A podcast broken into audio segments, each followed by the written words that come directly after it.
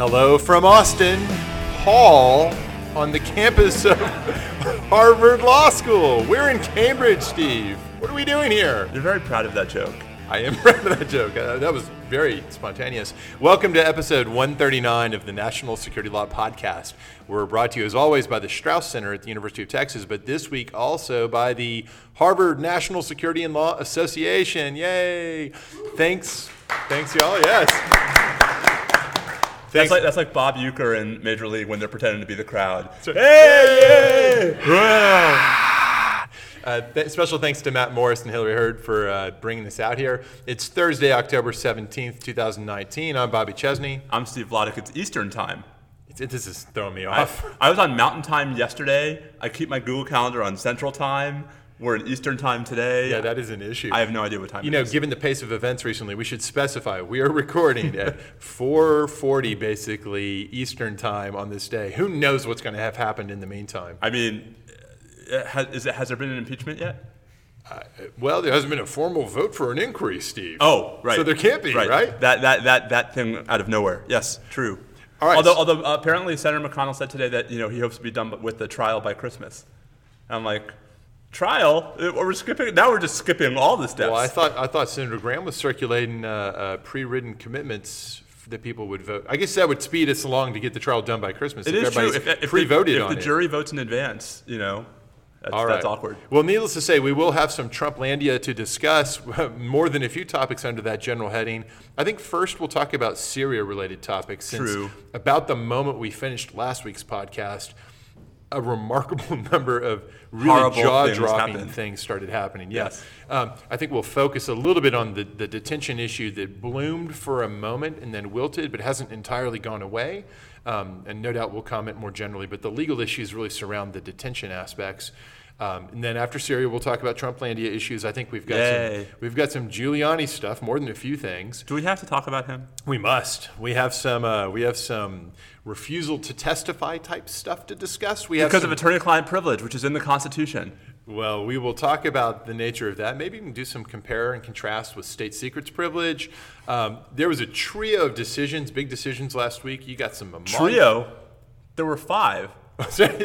it's hard to keep track. No, no, Friday was insane. Friday was like, okay, major ruling against Trump. And it's like, which one of Would the you- five please are be you? specific. Yes, indeed. Yeah, it was. Twitter didn't work well on that. Um, in, and in that context, I want to talk about your very interesting op-ed, um, shades or specter of Andrew Jackson. Uh, I see lurking there, and then we'll turn our attention to uh, to the Department of Homeland Security. Department of Homeland Security has some succession stuff going on. We will revisit one of our friends or uh, sustaining members on the show, which is the general topic of appointments, nominations, confirmations, and succession issues. Which now merges with one of our friends, because one of our friends is actually now the acting secretary of the Department of Homeland exactly, Security. it's incredible. Chris Krebs is. Although he may not be by the time the show is over. I, I, yeah, well, we'll see about that. And uh, while we're on the subject of Chris, we'll talk about his organization, the Cybersecurity and Infrastructure Security. Good segue. Uh, yes. Uh, CISA, we will talk about CISA's proposed new subpoena authority, which would be an adjustment to the, uh, and an exception, a new exception to the Electronic Communications Privacy Act of 1986. And uh, I think it's a great idea, but it's got its critics. We'll kind of review that. You know, when we get to frivolity, Yeah. uh, we are in the greater Boston metropolitan area, so That's what I hear. how about some Boston-themed frivolity? You like that, huh? I would like that. Um, Go park your car. yeah, we have some. Uh, you gonna say the, the classic? Uh, where are you gonna Where are you gonna park that car, Well, Steve? we're in Harvard right? Uh, so, yeah, we're doing Nia. Nia. Wicked. Okay. Now Uh, I have to say, this is you know this is this is home turf for you. This is very um, yeah, this is enemy territory for- friends. for, me. This is homecoming for me. Thanks for bringing me back. I was telling Matt before we started. Uh, the last time I was in this room, I was taking federal income tax, and that was. Well, I hope this will be a more successful experience. So I- the not the, not the, the last time I was here wasn't that exciting, but two times ago I was here with the Yale Law Journal flag football team. Um, How'd that work out for it you? was it was a moral victory. Harvard, Harvard. So my, my wife's my wife's whole family is from Boston, um, which is part of why the, this all actually ended up happening because they're all here. Um, and the first time I met her grandfather, um, he says to me, "Where do you go to law school?" And I said, "Yale." He said, "What? You couldn't get into Harvard?"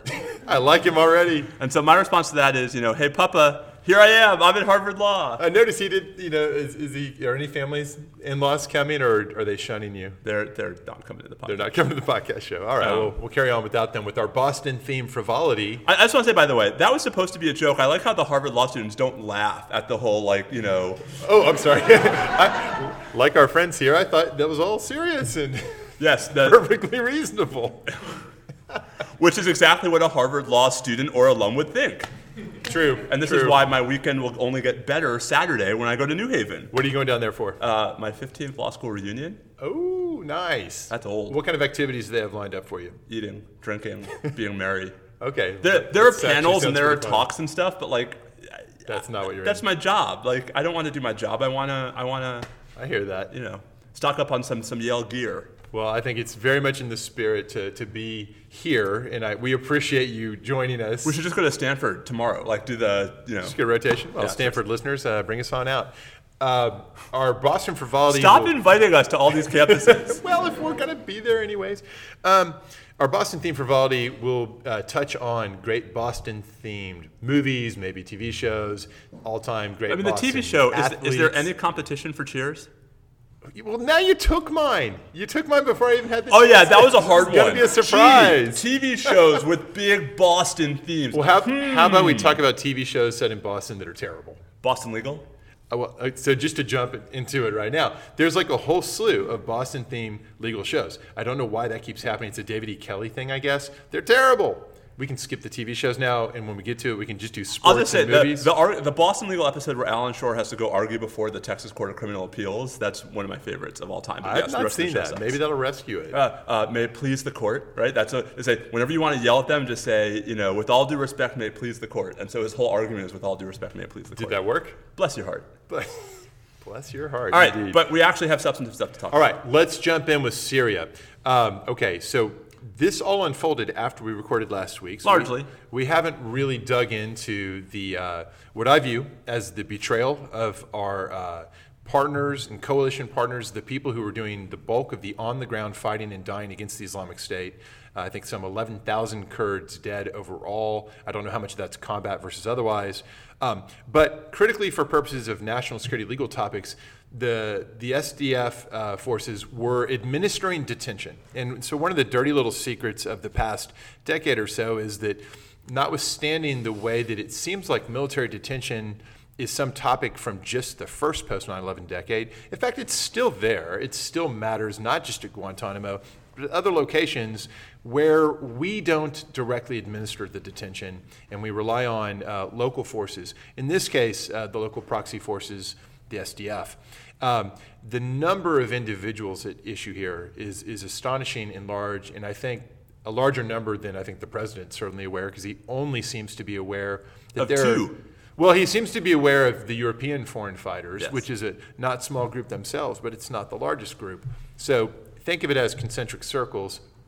The innermost circle, the two, uh, two remaining uh, so-called Beatles. These are formerly British citizens uh, who were stripped by the UK of their citizenship, but Think they- Pete Best, not Ringo Starr. it- well, you know, and it bugs me because like the media will use specific actual Beatles names. They'll say I- like, "Well, that's Jihadi Paul, Jihadi Ringo."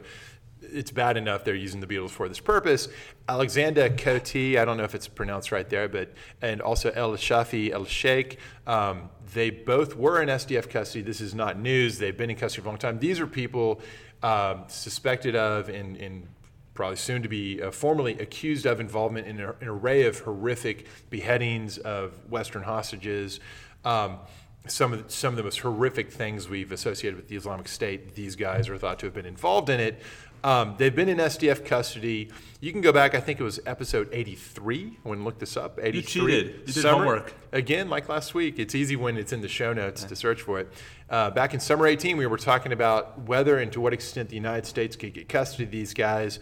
Um, they have, at least if the allegations are true, they have a lot of blood in their hands, including American blood, and that's a that's a very strong use case if the evidence is available, in my opinion, for bringing them here, for federal civilian court prosecution, because we actually want to get a conviction and we want it to stick and we want it to happen sometime in What are you saying about What are you saying about the military commissions? I'm saying exactly awesome. what I'm saying. Um, that they're not working. Aha. So these two are now in our hands. They're in American custody. They're probably at American an American military facility in Iraq. That's been reported, right? I think Spencer Ackerman reported that. Um, Yeah, I know. I think that's all. That's not I always, I always accidentally call him Spencer Attackerman because that's his, uh, that's his Twitter, handle. Twitter handle. Um, he's a fun follow on Twitter and uh, in general. So um, You follow him around, like in general. exactly, yeah. We'll talk about surveillance That's later. creepy. I, I really had in mind more reading his writings, but so that's the innermost circles. These two. Um, beyond that, we were told in in the uh, the heat of the moment of the precipitous decision, in my opinion, by our commander in chief to greenlight uh, the long threatened, long bluffed. Uh, Turkish invasion of the Kurdish-controlled regions, in Which is Syria. now solved. We'll get to that. Um, a little fired up about this one. So um, it was immediately said as people were beginning to blast the administration for putting at risk the detention of all these Islamic State uh, captives, because why say would nothing of the tens of thousands of Kurds, but you know. Right, right. Well, exactly. But on this issue, I know. there was a response on the issue I'm talking about, and the response from the administration was, "All right, we've we've already got the two Beatles, and we're going to get. I think the original claim was about 40 total high-value detainees, and the implication was, hey, look, there, there's the ones that really matter to us. We're going to get them." Well, like so much else about the precipitous and emergency nature of the withdrawal that, that was then thrust upon our military, um, witnessed the need to conduct airstrikes to destroy the armaments and facilities left behind from one of our encampments uh, that happened over the past, I think, 24 hours. Um, we weren't able to actually pull off the transfer of those uh, three dozen or so uh, apparently high value detainees, so we don't have them. Now, that is itself a small group compared to the uh, thousand or so foreign fighters, which is a shorthand being used for the European citizen uh, Islamic State captives. But beyond that are some 10,000 local Syrian or Iraq uh, citizenship fighters. And there's no discussion whatsoever about what would happen to them if SDF is forced to or is unable to, is forced to con- cease its uh, protection of those facilities or unable to continue. To defend itself from the Turks. Right. Yes. So, so we end up with two people and no pre-planning that's executed for all the rest. And the president's been playing uh, catch up on this. There's a, been a little bit of, well, let's blame the Europeans for not solving that problem before. Hey, fair to criticize them for not solving that problem before, but Yeah. that's no answer now. Um, there's been a little bit of, hey, you know, let's let's not worry about it because maybe maybe the Assad regime is going to swoop in, and as, as indeed may actually occur now. Because what have we done? We've driven our Kurdish allies uh, into a partnership with the Russians, the Syrians, and by extension the Iranians. But then there's the letter he wrote.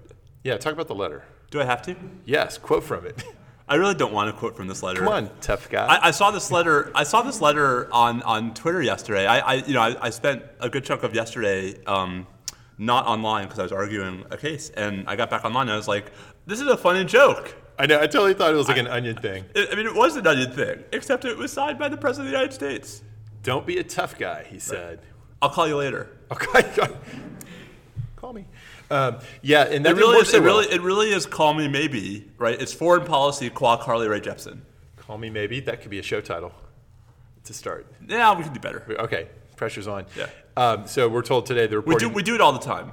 the, the reporting from is that Erdogan read that, threw it in the trash can, as it were, and at that point Laughed pulled the- hysterically. pulled the trigger on authorizing the invasion. No kidding. Um, yeah, that's unfortunate. Now, coming back to the Beatles, so they're in U.S. military custody. They're sort of in the posture of longtime sustaining member John Doe. Yeah, Doe from John from Doe v. Mattis. Uh, and insofar as we actually have an interest in bringing them to the United States, there's that as well.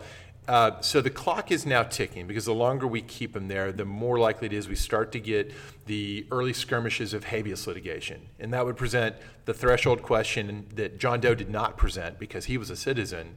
There'd be a question of can they sustain habeas review if we end up just holding these guys in military detention? They're very likely right now in the same facility where John Doe once was. That's most likely. Um, what do you think? Do, do the courts assert jurisdiction to hear a habeas claim if they're held over there in some long-term custody. Well, I think the first question is who would bring that lawsuit, right? I mean, like, so in Doe's case, you had you had the ACLU as a next friend, right? Yeah, here, so we know because it's happening in the UK. We know the mother of El Sheikh is willing to litigate on his All right. behalf and in his interest, so, So she, she, could do that. so she files a habeas petition on his behalf. Then we get into like the furthest like pigeonhole, like the, the you know down the rabbit hole, the, the, the deepest rabbit hole in Guantanamo habeas land. it's, it's a deep rabbit hole. It is a, it is a, it is a deep rabbit hole. So Boumediene, of course, holds that the suspension clause protects non-citizen enemy combatants detained at Guantanamo. Um, the two Maqaleh cases, right, hold that that's not true for um, non-citizen enemy combatants detained at Bagram. Is it fair to say that the distinction that Judge Bates and others, I, I can't remember who else was involved in that, Judge Henderson, I think, wrote Yeah. the, the, circuit. panel opinions. Yeah. So is it fair to say that the distinction they they emphasized was that uh, the detention facility in Parwan, um, the Afghan Was in theater. is in theater, Yes. and, and that the theater is an active combat zone. Now, Ne- now ne- never mind that the three detainees at issue in the two Maqaleh cases were not captured in theater and were not from Afghanistan. Fair criticism, but you can flip it around and by the same token say that never mind that some of the captives at Guantanamo uh, yeah. were captured in theater in a combat zone. This is why this is why some would have argued that Boumediene should have applied to Maqaleh.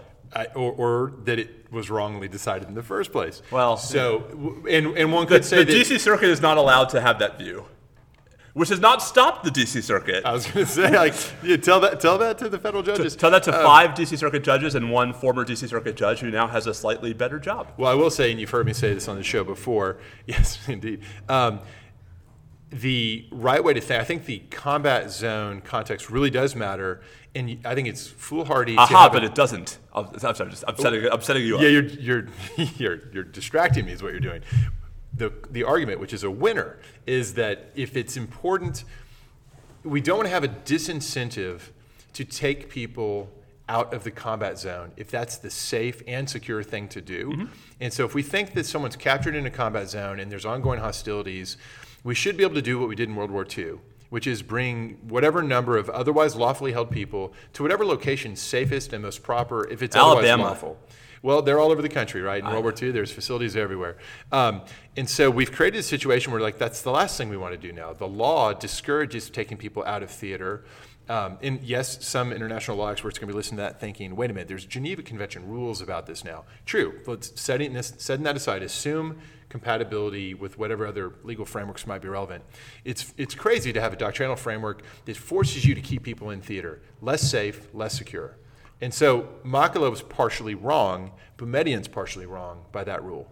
Um, well, fortunately, I think neither of them matter um, because um, of a subsequent DC Circuit decision. Now go all the way down the rabbit hole. Um, in 2014, in the Aamer case, AAMER, where the DC Circuit holds that the effect of Boumediene was to revert the habeas jurisdiction of the DC federal courts to the pre-Detainee Treatment Act status quo um, right? Which is why in Aamer, the court holds that as a matter of statutory interpretation, it could entertain a conditions of confinement claim from Guantanamo detainees, never mind the Military Commissions Act and jurisdiction stripping.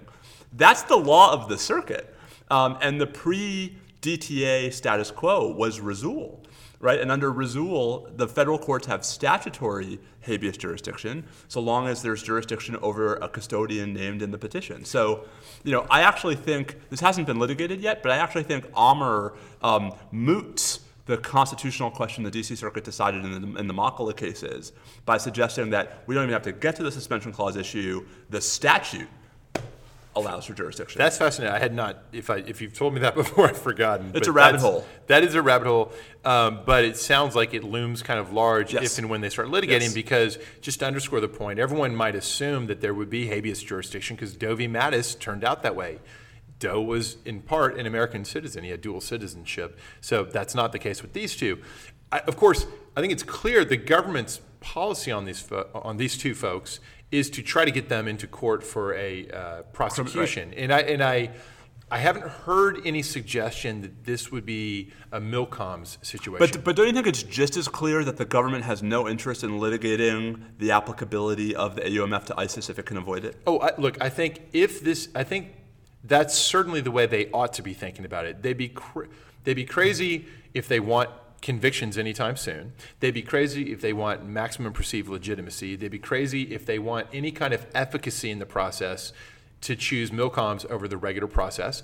Um, but there are countervailing political pressures. There's there's a number of officials who love to talk about Guantanamo, and it's possible they might want to go that route. And the interesting question is, will they ha- will they have the internal coherence to understand and listen when they're warned that if you do that, then for the first time you're guaranteeing no more habeas questions. You're now guaranteeing there'll be litigation over the subject matter scope of the conflict with ISIS vis-a-vis the AUMF. Or at least for the first time, a court will likely reach the merits. Absolutely. There I mean, there has been prior litigation. It's just all ended up without a merits decision. and that's the important point, which is the point I wanted to make. That obviously they haven't had they haven't had to cross the Rubicon yet, and Yep. this would you you will not be able to go all the way through the process without crossing that Rubicon Yep. this time, and they could lose, casting a further legal shadow over the whole thing. So all this is to say that the Beatles raised an interesting jurisdictional question that hasn't been answered and an important substantive question that hasn't been answered if they're held in military detention long enough for those two questions to be litigated. Right. So I, th- I think they're going to quickly end up being brought to the Eastern District of Virginia to face Rocket indictment.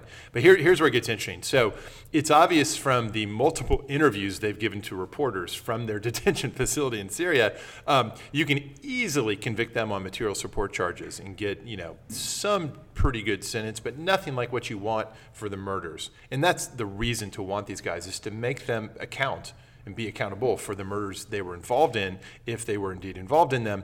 Um, and it appears that some of the information we'd like to be able to use for that, we need to get from British authorities. There's been ongoing litigation thanks to El Sheikh's mother.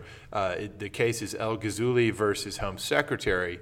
Um, and it's pending in the UK Supreme Court whether the Home Secretary can respond to the mutual legal assistance treaty request that we've made for the passing along of inculpatory or other information. in a context requested. in a context in which it might implicate the death penalty. Exactly. So, surprise, surprise. the European Convention of Human Rights strikes again. Now, here's where. So, what they're arguing is, in effect, that it you can't without unless the Americans are promised to take the death penalty off the table through diplomatic assurances, um, the Home Secretary is supposed to not be able to provide the information. The Home Secretary had decided already that nope, that's not applicable here. After all, they're not British citizens anymore, and they're not in British custody. And it's the Islamic State, it's the most horrific murders, et cetera. All these things are sort of mentioned and thrown into the mix. And the they're Home- bad. And the Home Secretary said, you know, we're not going to we're not going to insist on the Americans taking the death penalty off the table. The most likely consequence of that, many observers pointed out, is shoot, maybe they would end up in military detention in American custody and just kept indefinitely at Guantanamo. So the case was argued to the Supreme Court in the UK this summer. The lower court had favored the Home Secretary. Don't know how it's going to go. You can listen to the audio. I haven't because they have really long oral arguments. It's, it's a different style. Yeah, and it's not clear that the American case can't go forward without this, but it is clear that the reason we hadn't taken these guys previously was we're waiting to see how that turns out and whether we're going to have all the information we might be able to proceed with, or if instead it might be hard to make the charges.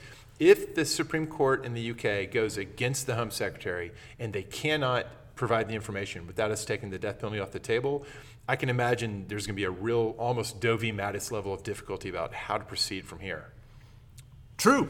True Uh, but maybe a new sustain, new, two new sustaining members. Possibly so. Um, before I forget, though, the, the, the, all the suspension clause talk has, uh, reminds me that tomorrow the Supreme Court may very well grant cert in another major suspension clause case. Do tell. Um, we mentioned it briefly before. This is the one about whether um, non-citizen, undocumented immigrants who are subject to expedited removal are protected by the suspension clause when they're physically captured in the United States but have no lawful status, haven't been here long, caught relatively close to the border. It's like the legal fiction that you're not really here. Yeah, um, so I've, I've been very critical of the Third Circuit's 2016 decision in Castro. This is the Ninth Circuit case um, with the long Sri Lankan name that if I try to say, I'll murder. Um, and so the, it's the government cert petition, and I think there's a good bet that tomorrow or Monday we'll get a cert grant. So that right, I'm remembering now because we've talked about it on the show. This had gone uh, against the government at the, at the the Ninth Ninth Circuit. Circuit, so you Yep. might well get a cert grant. Um, there's a lot just, going just on. what we did more, more Supreme Court suspension clause Well, just real quick, uh, you've got one coming up, Steve. Y'all, Steve's arguing the Supreme Court in in uh, less than a month. What are you doing here talking to us? um, stalling. Yes, right. Uh, gi- give us like the, the quick, quick Count, summary, count, counting to five somehow. Yeah, or six, as the case may be. Um, well, the count in, right? Six. Oh, anyways, yeah, yeah, I- see what I did there? yeah, See, I yeah, saw I'm listening. Um, Hernandez two. Hernandez two, um, better than Hernandez one. You're hoping. Uh, well, nah, Hernandez one. No, well, I, it depends on your perspective. Um, you know, the court didn't decide anything about Bivens and Hernandez one. So cross-border shooting, CBP agent shoots Mexican national, kills Mexican national while standing on the CBP agent standing in Texas, Mexican national standing in Mexico. Um, parents of Mexican nationals sue CBP agent for damages. Um, case goes to the Supreme Court the first time on whether the shooting in fact violated the Constitution. So, does, did Hernandez have Fourth and Fifth Amendment rights as a Mexican national standing in Mexico? Um, was Agent Mesa entitled to qualified immunity because even if he had rights, Mesa didn't know? Um, and then the Supreme Court, when it grants cert the first time, says, and oh, by the way, is there a Bivens cause of action? Um, and then they decide the qualified immunity question. They duck the merits. They duck Bivens. They send it back to the Fifth Circuit in light of their intervening hostile to Bivens ruling in Abbasi. Fifth Circuit goes en banc on remand, says, yep, Abbasi says no more Bivens, so no more Bivens, and we're back. Wow. Um, you're not the only case being argued that morning, if I recall correctly. Yeah, there's another case about I don't know. Is it is it DACA, Is some that- is immigration that we- thing? Is that it? Something about that? Yeah, and I'm second, which I have to say, like, you know, come on, Supreme Court, you know, uh, I- I'm gonna be getting up to argue, and the entire courtroom is going to empty. That's you know. be a sight. Um, yeah, a, a jarring one, I think. That's gonna be great. Well, you know, I think a lot of people would be like, "Hey, this that was pretty interesting. Let's see what's happening next." And frankly, your, your case, Except for I- every reporter and they got to go the file. They got to go file. yeah. But uh, your, if any case could keep them in their seats, that would be a that would be the one. That's such a law professor thing to say. If any case could keep people in their seats, it's the case about Bivens. No, way. well, if you put it that way, yawn. But if you put it in terms of cross-border fair enough. um, that's that's kind of interesting. I just, I just hope I don't get a question about whether Marbury was rightly decided this time. I really, I have this feeling. I'm just going to predict for you. No inside knowledge. I predict for you. You're going to get another like crazy. Like I can't believe somebody just asked me that kind of question. I doubt it, right? Because I think because that tell tell them in case they don't know, like what you got asked the last time you argued. my first court. Supreme Court argument, toward the end of the argument, Justice Kennedy is like, "So, do you think Marbury versus Madison was right?" Um, now, in context, in context, it actually like it actually made sense it a was it wasn't a crazy question in context at all. It Right. wasn't just some flip. But he was having fun with me, and and because I sort of looked at him like, "Are you serious, Justice Kennedy?" And he looked back at me like, "Yeah, I'm serious." I'm sure all nine of them listen to the show, so y'all come up with some crazy questions for Steve. No, please don't. Um, I also think that this is not a case that um, This I, isn't a flip case. I think You it was can't- you gotta be clear that by the time Justice Kennedy asked me that question, I think the result was pretty clear to everybody, um, and I think this is a closer call. Yeah. Well, So- in, in, in a in a much more somber subject. I'm, matter. I'm confident about exactly one thing. I will not get fewer votes this time. you only you can only you know improve. It's from John here. Roberts' line. John Roberts, when he was in private practice, you know, he lost a case nine nothing, um, and the client said, "Why'd you lose nine nothing?" I said, "Because there are only nine justices." so you know, I think I, I'm, if, if it's good enough for the chief, it's good enough for me. That's awesome. I love that. Anyway, yeah, that's coming up. So well, you know, after after this podcast, I got to go and, and, and prep. Okay, good. Well, we're glad you're here now. Hello. Um, hello, and nice to see you. Yes. Speaking of speaking of awkward federal litigation, Should we go to Trumplandia? I mean, you know, it's time. let's take a trip. We're off. We need, you know what? We need maybe some can help us out. We need like theme music for the different recurring segments. We need what is the theme music for Trumplandia segments? Womp womp. or or Twilight Zone. Like I'm, that. Something. Yeah, that's I good. mean, All right, uh, suggestions. or or, welcome or on Twitter, in- please. in- Infinite Scream. Is there an audio version of that? I don't We think I should, want to hear we that. should ask. We should ask at Infinite Scream if there's an audio version of at Infinite Scream. that might be kind of loud and Do you guys know at jarring. Infinite Scream? Have, uh, yeah, Yeah. yeah, Okay. Well-read audience. Yeah, well- All right. Okay, where did that Well, end? well read, well read audience. You read Twitter. Exactly. Hey, in 2019, we'll take Yeah, it. fair enough. Better than Wikipedia. certainly, certainly, the context of this show, we better take it. A true story. Um, Where do we begin? how about Giuliani? Um, How about Giuliani? how that could be a great title for this show. How about Giuliani? Huh? Uh, so if we do that, then it has to be how about Giuliani question mark, and it has to be like how about Giuliani. I don't know how you would do that in words. It, it's like an eats, shoots, and leaves kind, of, kind of, yeah. Um, okay, so he says, "I'm not testifying because th- Because attorney-client privilege, which is in the Constitution. he kind of does the Al Pacino bit from *Scent of a Woman*. This whole thing's out of order, and he denounces the whole proceeding. That's not scent of a woman. What's it from? That's from um, the one where he does. um. It, it's not scent of a woman. What's the movie where yeah, the whole system's out of order? That's that's much earlier Pacino. Yeah, Which that's one? right. Dog Day Afternoon. Yeah. Does, doesn't he go on some rant instead of a woman when Chris O'Donnell's you know in trouble and he kind of denounces the whole system? It's not the whole system. It's you are. Am I mixing are, my Pacinos? You are mixing your Pacinos. this uh, well, uh, you're mixing. That's a good show You're mixing your Pacinos. Okay, back to Giuliani. Um, he refuses to testify. He announces in advance, uh, period, and mentions, among other things, attorney-client privilege.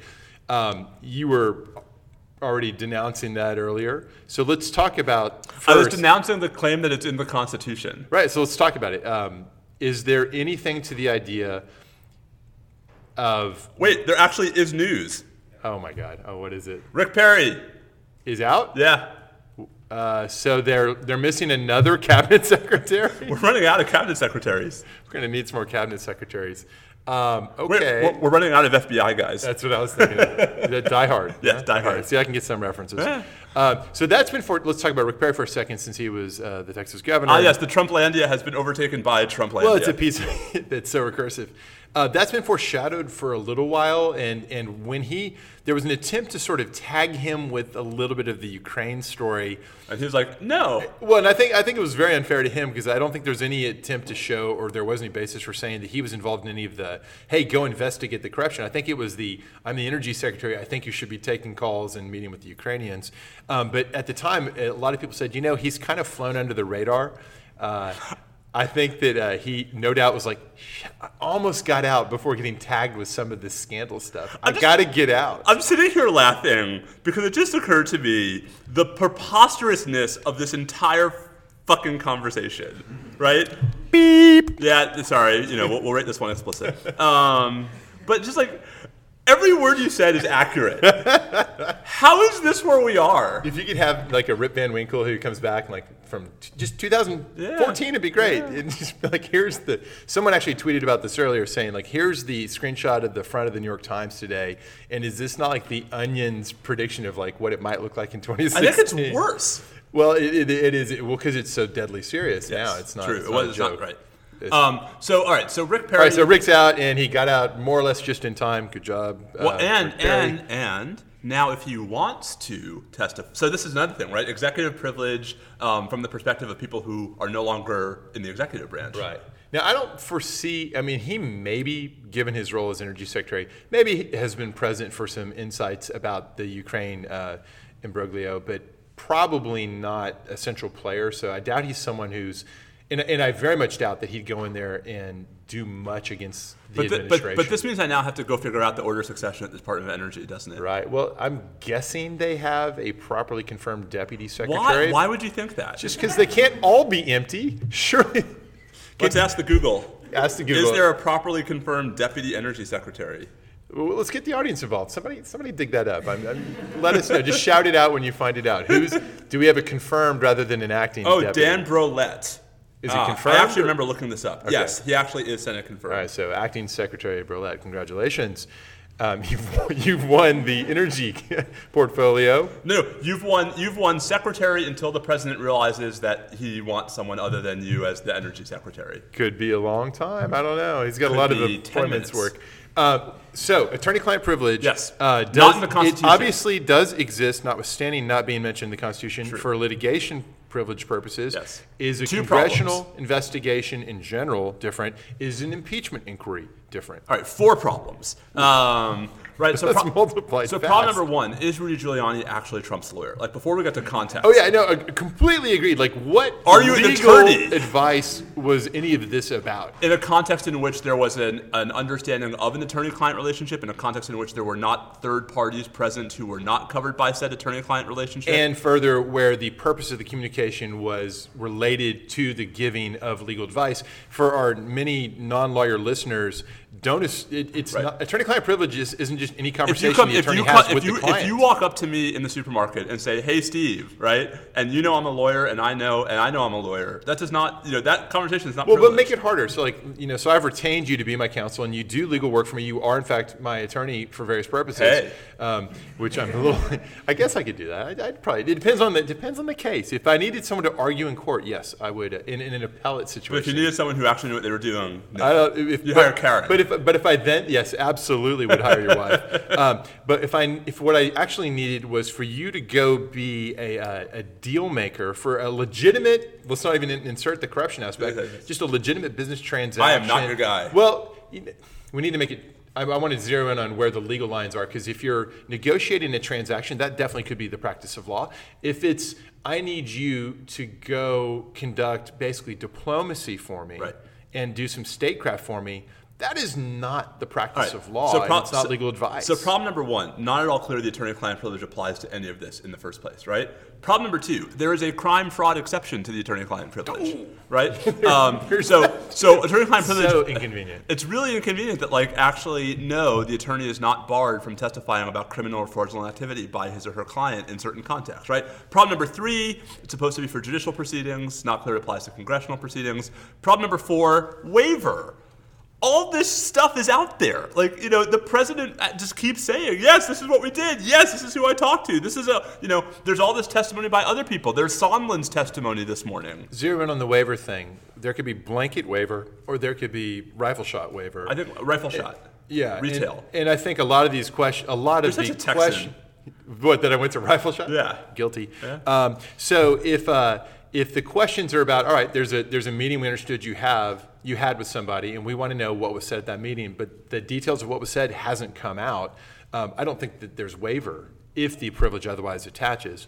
Um, is it clearly established? Is anything clearly established about whether attorney-client privilege can be asserted in the face of congressional investigations? My understanding is this comes up frequently, Yes. but it never actually produces it never gets judicial litigated. opinions. Like executive privilege, because these things are usually worked out with accommodation and all this other stuff before you get in the court. But does that suggest that Rudy may end up being right? No, it suggests he may end up winning by default, right? I mean, uh, it's it's now so Rudy ends up in the same posture as all of these other subpoenas, which is the House may actually have really good arguments that there's no privilege, attorney-client or otherwise, protecting the specific testimony they're trying to elicit or protecting the documents they're subpoenaing. Um, but until and unless the court say so, right, the House's only enforcement mechanism is to reopen the old Capitol Right. jail, Which no one thinks. that- arm the sergeant at arms, and well, no Despite one, Josh's I was best about to efforts, say, no uh, one except our friend and shortly to be visiting colleague Josh Chafetz, who just wrote in the New York Times about how you know we should we should be thinking about all of the House's coercive powers now. To Josh's, to, to be fair to Josh, the sergeant at arms, like that's the piece that everyone focused on in the op-ed. His real argument was that like the House could just refuse to fund the entire executive branch, right? As a sort of you know until you start cooperating with some of these subpoenas. Right, right. The, the much more plausible scenario, which could occur if the House feels that they won't be blamed for the resulting disruptions to the government, they could, you know, shut things down. Or, or, or if the if they don't think that like the executive branch is like yes defund these agencies Right, that's the, well, the, and that's the dilemma, right? It might be it might be perfectly fine for uh, the more disruptive folks in De- the executive defund, branch. defund the e the, the e agencies that Rick Perry couldn't remember in the debates. So what if so if you're the House, you got to think, all right, don't shut down everything because that's going to have sweeping costs. Yeah. It's like targeted sanctions, a favorite Ooh. topic of the executive branch these days. So find your I never thought about it this way. Congressional if, if Congress is willing to not fund something, doing it on a targeted basis is like an interbranch separation of powers battle version of targeted sanctions. So, where, what would you define if you really wanted to squeeze uh, the cojones of the Trump administration? Uh, DHS. Um, right, defund CB, defund Customs and Immigration Services, defund. Well, no, don't defund CIS. Defund CBP, defund ICE, defund, you know, enforcement wings. Right, so not all, not FEMA, not CISA, not the, the not prote- not not the, protective stuff, yeah. but the but the defund, defund the sort of enforcement arm on the border stuff. That's interesting. Ooh, that's high stakes poker. That's a chips in the middle of the table aren't, move. aren't we already in? A, I, it all I feels mean, like that every day, but hello? that I think that would be pretty dramatic. right, but so speaking of the courts, because I think this is the this is where things I think have have started to maybe change a little bit uh, in this conversation, which is now that it's clear that the Trump administration's posture is we will comply with nothing, um, and that, that's not just the White House. I think Secretary Esper yesterday. Um, there's a confirmed secretary. Yeah, That's we, one. we found one. We found one. Um, Which, of course, raises the whole debate: like, are acting secretaries are they in the numerator or the denominator for 25th Amendment 25th purposes? Amendment, uh, Um, that's never going to happen. People of course not. let that go. True story. Um, so the, the you know now that the, the government's position is we're not going to comply with any impeachment-related subpoenas, it all shifts to the courts, and we finally got a appellate subpoena-ish ruling Friday morning from the D.C. Circuit. Yep. Okay. So, and this really generates some attention in part because of the dissent. Let's talk. True. Lay, lay it out for us. So this is the Mazars case. Um, this is where um, the president is basically suing his own, you know, accountant, Mazars, to try to prevent them from complying with a subpoena issued by the House that Mazars would otherwise has otherwise said they would like to comply with. For the tax returns. For the ta- for, the tax records and other Yeah. other financial documents. Um, we've talked before about the difference between playing offense and playing defense here, and then I always thought the, the offensive cases were the weakest um, because Yep. right the you know it, there are no justiciability objections if the president's the one trying to block the subpoena. right, right. Um, but so the and also there's the the privilege issues, right? Because these are third parties, hard to say anything's covered by executive privilege. There's no accountant privilege, right, under any relevant doctrine in this context. So um, the majority opinion uh, by Judge David Tatel um, basically held yes, Congress's subpoena to Mazars was valid on its face because Congress had a legitimate purpose for the subpoena. End of story. Full stop. Um, and Judge Naomi Rao, uh, President Trump's nominee to replace now Justice Brett Kavanaugh, wrote to me, Bobby, a, a- remarkable dissenting opinion. No, and, and I use the word stunning. I use the word remarkable in a non-pejorative sense, but maybe also in a pejorative sense. Well, and, and I, you know, I think it's fair to be pejorative about this one. And when she would, Whoa! No, I'm gonna I'm gonna be with you on this one. I one, one of the friends, one of the frustrations is the whole concept of the, of the show originally was like, well, we disagree about so much from a policy and political perspective, including on the. No, it's not. It's, I'm not. I'm not moving anywhere. It's the events around me that have moved a little bit. Sorry, don't understand the power of the dark side. It does feel like that sometimes, doesn't it?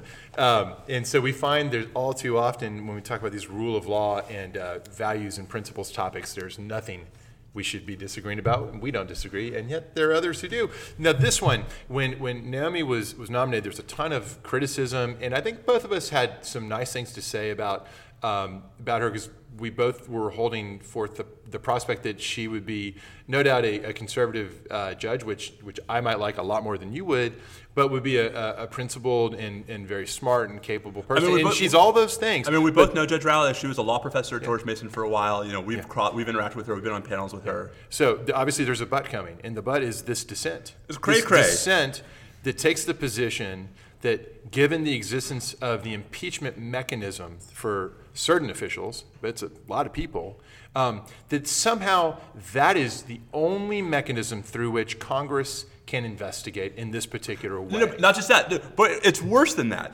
That that it is only through an impe- a formal impeachment inquiry, and she stresses formal, meaning there has Right. to be some initiation. Right. That Which- isn't which, as we talked about said, last week, is just not in the made up- Constitution, not in the statute, not in the up. House rules, whatever.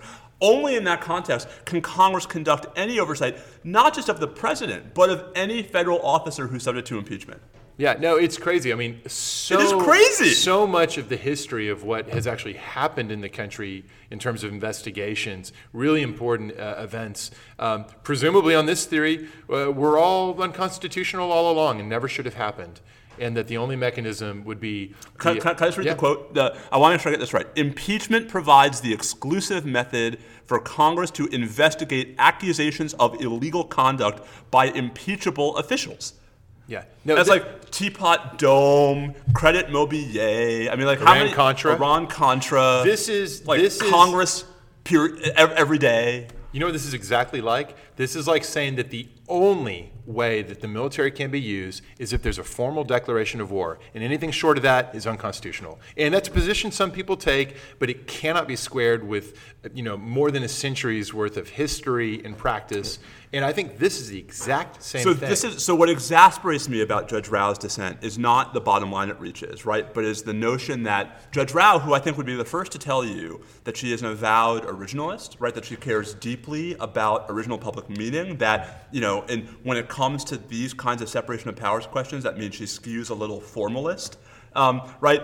There is nothing originalist about this analysis. There is nothing formalist about this analysis. Like the Constitution does not draw a meaningful distinction textually, structurally, or in any other way between Congress's regulatory function and Congress's oversight function. And there's 150 years of Supreme Court precedent going exactly the other way. There's, this is kind of of a piece with something we should throw in just for the fun of it. Uh, John Yoo's uh, statement on, on TV that uh, introducing yet another rule that, oh, and by the way, if it's the within a year of the election, the founders would never you have can't you actually an use the impeachment in an election mechanism year. either. So, so Rao plus uh, you equals within the final year, the president can ugh. kill people, and it wouldn't matter because you can't prosecute, you can't investigate, and you can't impeach, and we just let the election decide it. So- this is ridiculous. I, I put Judge Rao on a higher plane than, than John Yoo, just to, you know, just for, for you know, even after Friday, I still feel that way. But but what I worry about with these kinds of arguments is not that anyone who knows anything actually takes them seriously. It's that they move the Overton window. Right, that that you know the now what I think had been soundly discredited as this you know, completely implausible theory that the House has no power to do anything compulsory until and unless it stages this formal impeachment vote, which it may yet do anyway. Um, right? That now that actually has the, you know, it has the imprimatur of a at least widely respected Article Three judge. yeah, no, it's it's a real problem, and so this led you to write an op-ed. I was pissed. So it is a it was a really interesting op-ed. When, when I you- get pissed, I write. that's you must be pissed all the time. These days, uh, that might be a good show title right there. Um, you might be pissed all the time. So, um, the op-ed, if I can sum up, and then we'll, we'll need to move on pretty quickly here. True. But you basically Slow. anticipate, like, gi- given what you just described, um, the conditions are in place already for questioning all sorts of aspects of the investigative things that are being litigated right now. And we can imagine that we might end up with a split Supreme Court decision rather than a unanimous one that takes a tough stand with Chief Justice Roberts providing the fifth vote, uh, enforcing um, more traditional conceptions of how everything in this space works. And that in light of the division of the court and the patina of legitimacy that comes from having some votes on his side, and given everything else we know, that the president might kind of unearth his inner uh, Andrew Jackson and say that John Roberts has made his ruling, let him enforce it, and refuse to comply. That's exactly right. I would just add two things. One, I mean, we already know what the president thinks of the chief justice. Uh, right. This is this won't be a new phenomenon. Um, but two, I you know it won't be this case, right? I mean, so the one awkward feature of this case is if the president, if this goes to the Supreme Court, if it goes quickly, and if the president loses, um, he can't defy it, right? Because it's Right, the, the subpoenas to Mazars. Um, but the, the op-ed sort of posits a scenario where there's a, a, a Watergate tapes-like decision. Um, because one of the, you know, the Watergate tapes case where the Supreme Court rules 8 nothing um, against President Nixon and orders him to turn over the tapes, um, you know, I think it meant a whole lot in context that that opinion was written by Chief Justice Burger, um, right, who Nixon had Nixon's appointed appointee. Um, that all three of the participating Nixon appointees, you know, there were no separate opinions. Um, and we still know from Bob Woodward, who you mentioned earlier, right? We, we still know that um, Nixon thought about defying it. Yeah. And that one of the sort of arguments that was made for why he just had no wiggle room to defy it was that the court was unanimous. And imagine a scenario where Trump loses five to four in a case where he actually could defy it. Um, and he says, you know, thanks, John Roberts, but no thanks. And that- that's just, I, you know, that's. It'd be- it'd just be catastrophic for a lot of things we care a lot about as lawyers. And, and so I think you know this is why you know there's a lot of a lot of folks talk about sort of judges institution uh, sort of ideological and methodological commitments versus say their institutional commitments. And I think there are times when everyone needs to put down their ideological commitments and you know assert their institutional commitments, or else trouble. Yeah. I, so if, if it comes to that, my prediction is we will get more of the institutionally traditional outcome. I know people are going to assume that some of the, the Republican appointees are not going to do that, but I, I think that we'll see that. And it'll turn out okay, but it's a very scary prospect. I will bet a lot, lot, lot, lot of money that if any of these subpoena cases get to a merits decision on the Supreme Court, it will not be unanimous.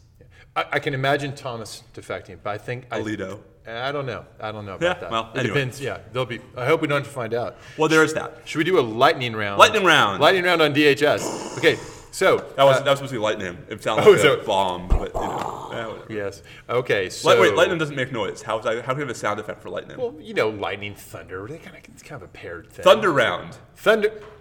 Thunder round. It is. There you go. Okay. Uh, so Chris Krebs is the uh, by by dint of the uh, Federal Vacancies Reform Act and the current uh, presidential order. Uh, It's actually not the Federal Vacancies Reform Act. well, it's it's in the mix. It's, It's- the it's presidential the- order operating in, in place of that, but it under the no, but under the DHS statute. It's actually it is actually the the DHS succession order as prescribed in the DHS statute that So makes Chris the Obama administration had an order Yeah. that sa- cited the Federal Vacancies Reform Yeah. Act. Did the DHS succession statute get amended subsequent They to whatever? both they both provide authority right that it's so it's overlapping authorities. Okay, well then we're both right. fair we're enough. both right. All right. Order of succession. The secretary steps down. It's got to be the deputy secretary, but they've got to be f- confirmed. Wait, can I, can I just, while we're doing this, can I just Yeah. say, all right, so secretary, right? There hasn't been a secretary for 190 days. Yeah. Good. Acting uh, deputy secretary. There hasn't been a deputy secretary for 586 days. Turns out you don't need one. It appears. Um, undersecretary for management, the Oh, number who three needs that? position. That we haven't had one of those for 190 days. Mm, yeah. What about FEMA? That's Uh, next. Even longer. Yeah. So we don't have a deputy secretary. We don't have an undersecretary for management. We don't have a FEMA administrator. I mean, nine of the eleven. I mean, if you if you if you No, look at six USC section one thirteen and count the sort of the top positions in the department, nine of the eleven are vacant, um, and one of the two that isn't is commandant of the Coast Guard, right? Who it would actually raise some interesting constitutional problems if he were acting secretary So the one it fell to, under the dual office holding statute. you know something about Old that chestnuts, one. Old yay! chestnuts. We haven't said that one in a while. True. All right. So Chris Krebs, who's the head of CISA, basically this is the cybersecurity and infrastructure protective organization for the country. Um, previously had been known as National Protection and Programs uh, (NPPD) Directorate. Um, much better name now. Uh, Chris is great, as you as you know. Uh, I have a very high opinion of him. Uh, I think this is actually really good news that that's where it's fallen to. I seriously For the doubt moment. it's going to stay with him. Um, and and frankly, I don't personally I don't want it to stay with him because I want him to stay focused on cybersecurity and infrastructure protection. How many Scaramucci's will it be? Uh, how- what's the unit of measure on a Scaramucci? Maybe like It's ten and a half days. It's it's not much. No. Uh, I think it'll be within a week. Now everyone's whispering and saying, "Oh, it's it's, it's going to be the cooch, No, not the mooch, but the cooch." That's too many. I, Yeah. I'm not. I'm not going there. Um, so, so I've said this. I think this is like the fourth different episode we've talked about DHS succession specifically. Yeah, no, it's been an issue. So obviously, because it's it's obviously tied up in the politics of the border. So here's the lightning round version. Ken Cuccinelli cannot become the acting secretary of Homeland Security. Period. Full stop. End of sentence. Next topic. Wait, one sentence on why. Oh, well, that probably needs three sentences. Um, so um, there's nothing in the DHS statute that would allow it to be him. If you look at the Federal Vacancies Reform Act, 5 USC 3345A, there are three buckets. Someone who's the first assistant, he's not. He's not the deputy secretary. He hasn't been confirmed by the Senate. Um, someone who is uh, confirmed by the Senate to some other job in the executive branch, also not him. So it's the third category that's interesting. It's folks who have been a GS 15 or higher for 90 of the 365 days preceding the vacancy.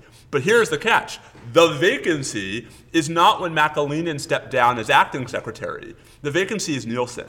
And Cuccinelli had been at DHS for zero days Yep. when Nielsen resigned as secretary back in April. So there's just no way to. Now, there's a weird sort of twisted way. uh, Um, our Professor Anne Joseph O'Connell, who knows more about vacancies than any rational person should, but she's awesome. Um, right? Um, she's writing a book on vacancies. I was like, good timing, Ann. Nice. I will be I will be first in line to buy that book, and you guys are like, and last in line First to buy in- that book. um, so the the her, she points out, and this is not false, that you could construct a weird way in which he couldn't be acting secretary, but you could sort of reconfigure the org chart at DHS so that he would be exercising the duties of the secretary on a temporary basis without the title. But then that would raise all kinds of legal questions about whether he had the same authorities. Right, there are a number of things that the sec- you have to be the secretary or the proper acting Right. secretary to do it. Meanwhile, can I just back up and say, how about some nominees?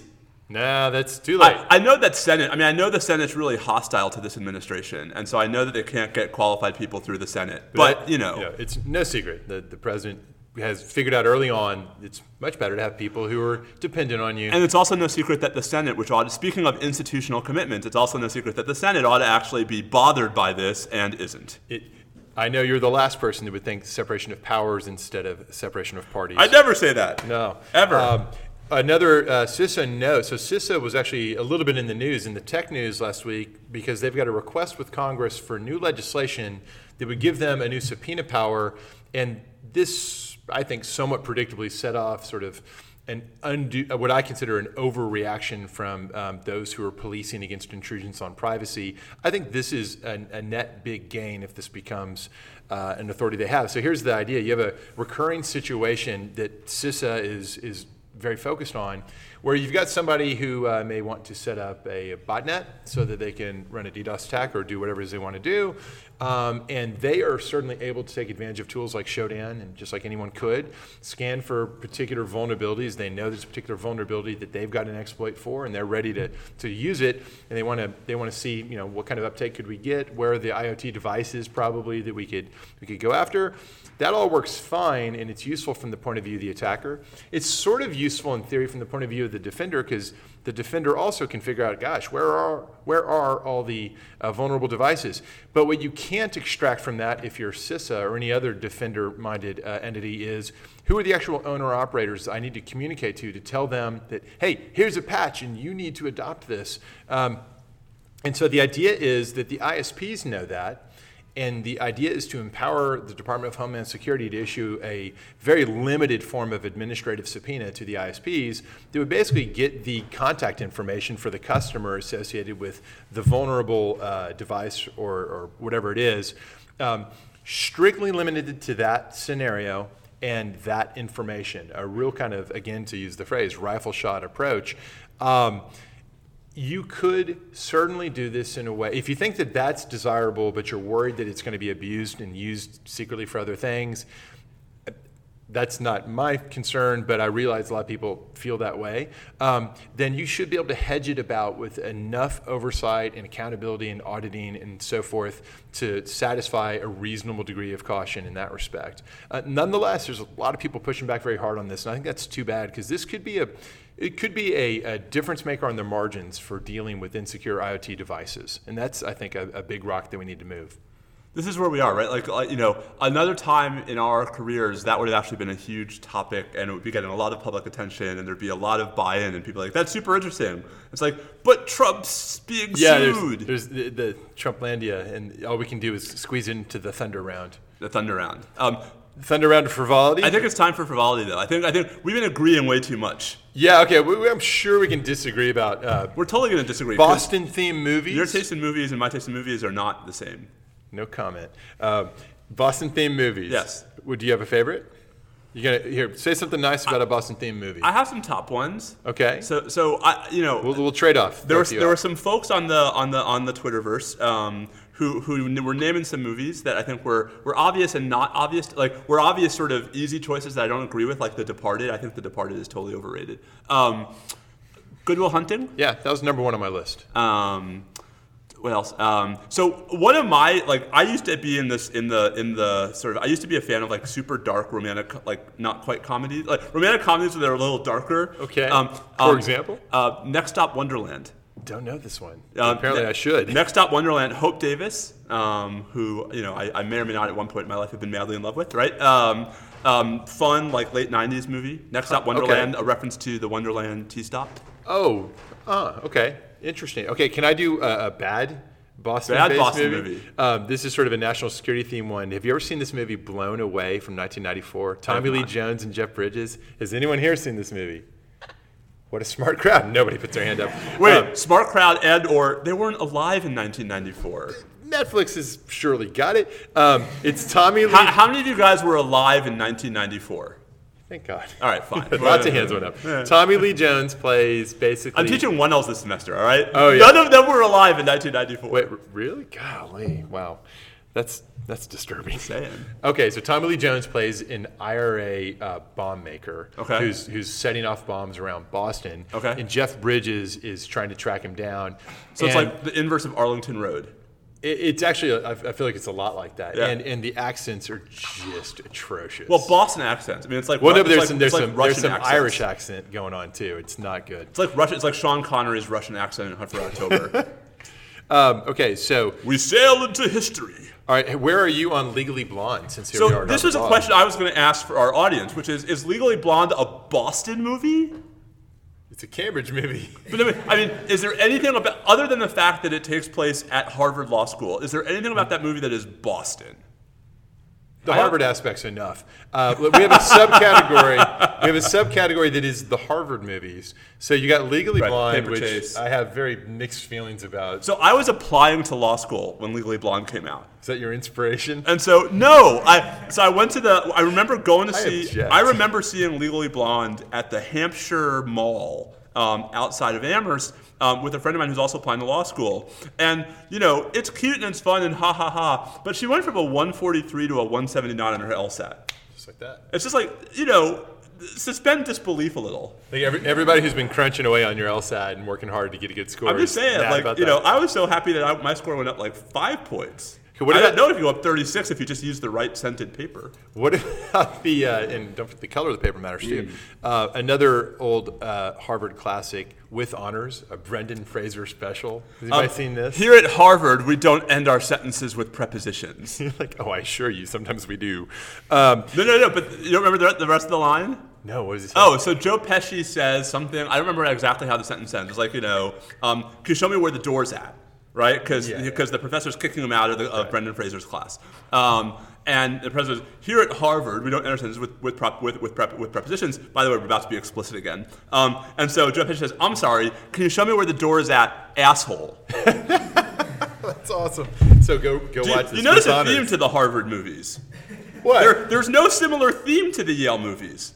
what Yale movies? Skulls, Skulls 2. I rest my case. What else is the Yale movie?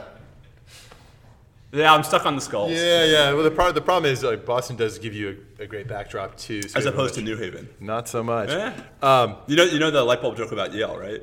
How many Yale does it take to change a light bulb? None. New Haven looks better in the dark. ouch, man. The Harvard one's better. That is tough.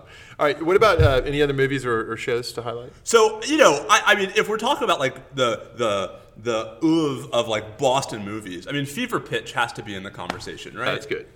I just, you know, like the, the Red Sox hysteria circa 2004, which, you know, I lived through in law school. Well, yeah, you must have. Not. There were some Red Sox fans, and there were some Yankees fans, and I hated them all. What about? Uh, we talked a little bit about maybe talking about best uh, sports figures in the Boston pantheon for the Red Sox. We did? Well, Oh. at least I, I was thinking we could, but you can do it on the fly. Best- you know baseball. best sports Who, who are the who are the Ted like kind of th- okay? Obviously, Babe Ruth.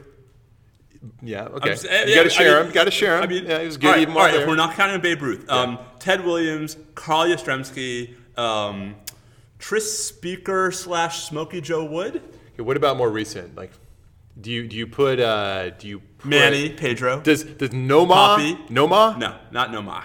Um, Pedro? So Pedro Martinez, um, I would, you know, I would probably put David Ortiz ahead of Manny Ramirez, but Manny in, the, in his prime. Yeah. What what about the Rocket, Roger Clemens, What about him?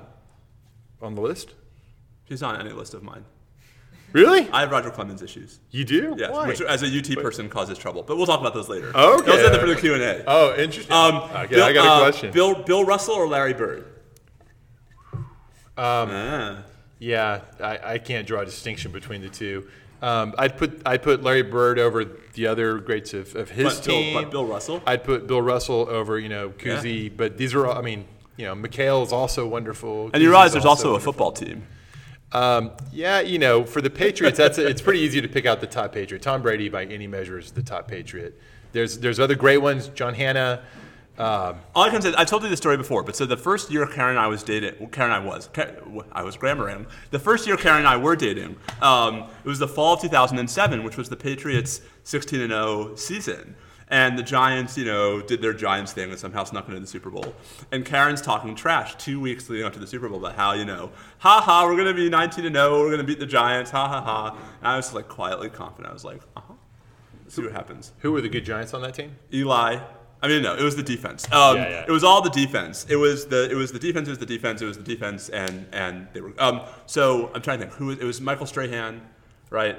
Um, who are the linebackers? Anyway, Yeah. whatever. All right. Well, This is this is not about New York beating Boston. This is about Boston. Yeah, let's be friendly to our location and let's uh, wrap it up and thank everybody for being here for this uh, really enjoyable hour. We're going to do more after we break. We're gonna break and eat, and then we're gonna have some Q and A, which may or may not be at the end of this recording, depending upon how it goes. I bet it will be. We'll see. All right, so let's pause it here. All right, so he's at Bobby Chesney. I'm at Steve underscore Vladeck. We are at NSL Podcast, and especially when driving around Cambridge, be safe out there. Adios.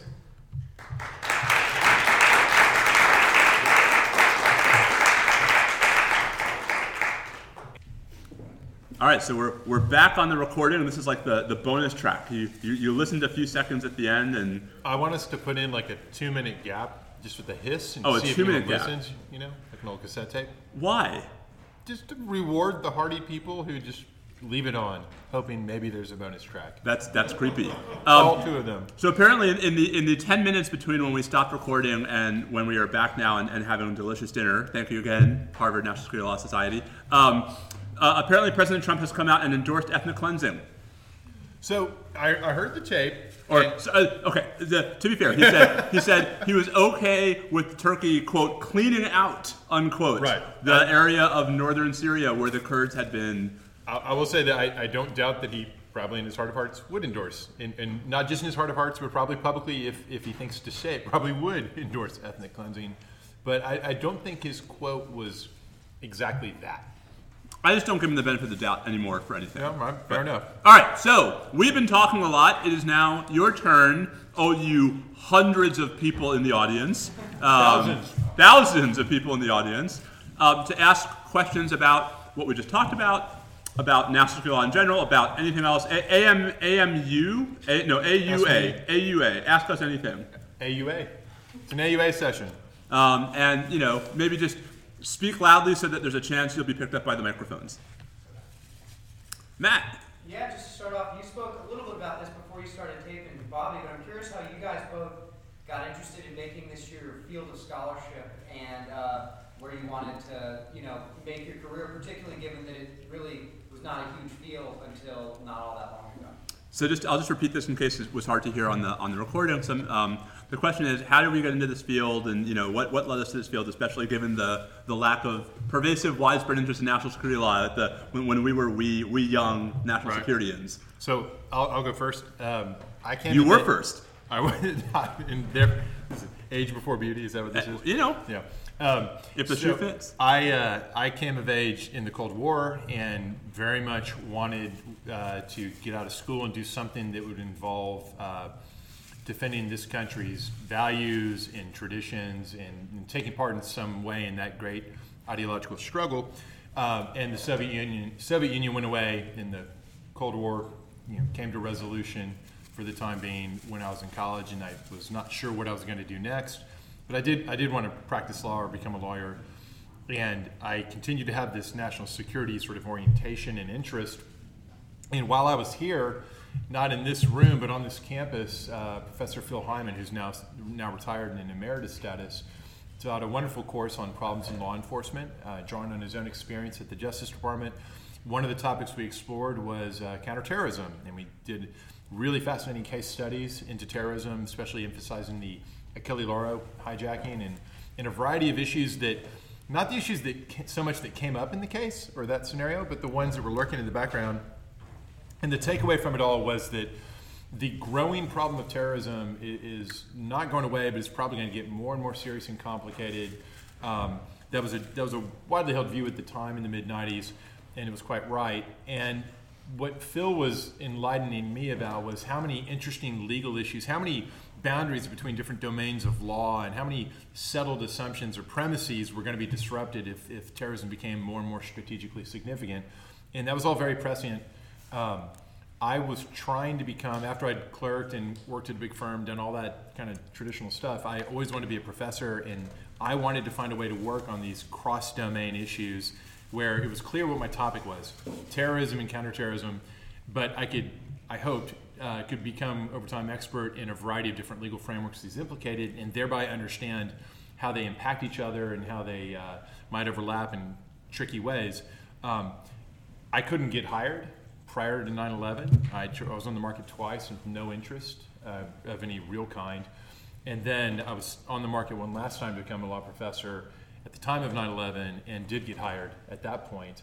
Um, and in many ways, the, the, the general misfortune of the country with respect to the problem we've had with terrorism was what made my career early on when that was the main thing I was focused on. So that's how I ended up doing what I do now.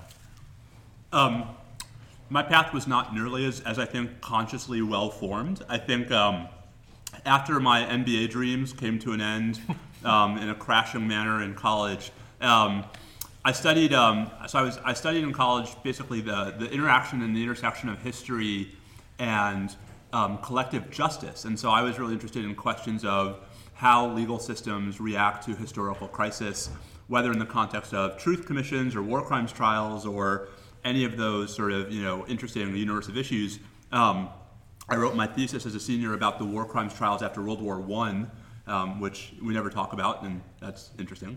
Um, and you know, in retrospect, I think it's entirely obvious. I mean, I went to law school thinking that maybe I'd go be a prosecutor at the international, at the then nascent International Criminal Court. Um, here we are, 19 years later. Um, and 9/11 was my second day of law school, um, and I think it was, in retrospect, entirely obvious that I would make the sort of transition from the history of how legal systems react to violent crisis with how our legal system was currently yeah. reacting to violent crisis, but it didn't, you know, I, it wasn't a plan, it was just sort of this natural thing. Um, I wasn't sure I wanted to be an academic until I was a 2L and I was TAing a civil procedure class because, you know, the actual professors at Yale don't necessarily teach civil procedure. Um, Unlike this place. hey now. Um, uh, my so my job talk story is that when I gave a job talk at, at Miami, my, my dear friend and former colleague Michael Froomkin asked said said to me, "Are you sure you went to Yale? Because you actually know some law." Um, Michael went to Yale, so you know we we, we, we, we smell our own. Um, so it, it, was it was sort of when I realized that I was both interested in this burgeoning field without a lot of um, that was fertile, that was important, and that was underoccupied because there weren't a lot of people doing it professionally. And when I realized it, and I loved teaching, it's like, huh, what job could I pursue where I could be paid too much money to do both of those things? With summers off. Um, with some off, yes, yeah. uh, off. The problem, the problem with our job is that the people who are the best at it work, you know, you 400, four, four to ten times harder than we actually have to. Um, we love it. But so the so for me, it was really just the a confluence of circumstances. Um, and I decided to go on the job market, on the academic job market from my clerkship, which you know seemed like a, a basically because it's like you know what do I have to lose? Um, Worked out well. And there was there was one school dumb enough to hire me, and, and you know, 15 years later, here I am. What a nice place to start off, Miami. Yeah, Miami was great. Yeah. Uh, big mistake on their part, but but it worked out well. For me. I doubt they see it that way. Eh, well. Yes, yes. Um, sorry, I missed most of your. I was at a talk about Turkey by a guy who's written a third book about it, who talked about the ceasefire that was announced, and he said had a lot of interesting things to say. Um, I'm wondering. I voted for George McGovern the first time I voted for anybody for president here in Massachusetts. Um, I remember that with great, um, a great feeling of, of pleasure in having done that. Um, needless to say, he didn't win very many states. Um, but what George used to like to talk about was redefining national security from um, different versions of more narrow interpretations focused, for example, on terrorism or counterterrorism and a number of other things, to include a broader understanding of, of what, what, what that would mean for, uh, for the United States as a, as a nation and as a people. So, infrastructure or uh, social and economic justice. What do you think about how much room do you have in your understandings of national security for that kind of approach and expanding what you, uh, the kinds of issues you take up to include some of that? This comes up a lot, um, especially being in academics and in having various administrative roles. There are a lot of scope of the field type questions that, that arise in different settings. Um, and on one hand, it's certainly true that, especially once you take more of a longer lens strategic perspective on things, there are a great many non traditional security topics that are terribly important to our security. Um, some of these, for me personally, are of greater interest as potentially something that I would invest knowledge and time into. Other things feel like th- those are so far outside of my ken that they're important, but that's not something I'm going to try to fold into my national security world. You know, so I mean, frankly, the the poor state of, of public education in this country is easily assimilable to a downstream national security problem, depending on how you define the values you're trying to protect. But that's that it's its own thing. It doesn't shouldn't be, I think, analytically uh, piled in there.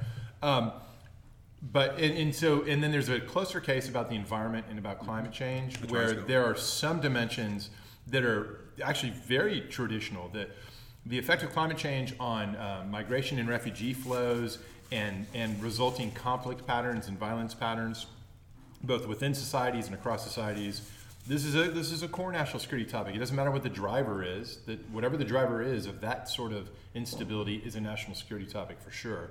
And our the Strauss Center, which sponsors the podcast, has uh, run some very large Defense Department uh, data gathering grant funded activity uh, under that heading. But the one that comes to mind most when I hear what you're saying that, that resonated with me so powerfully during the last election, and it just had me really concerned, and I continue to be very concerned about it, and I continue to be very anxious about next year in particular and where things are going to go. Uh, there's a dimension to traditional core national security interests.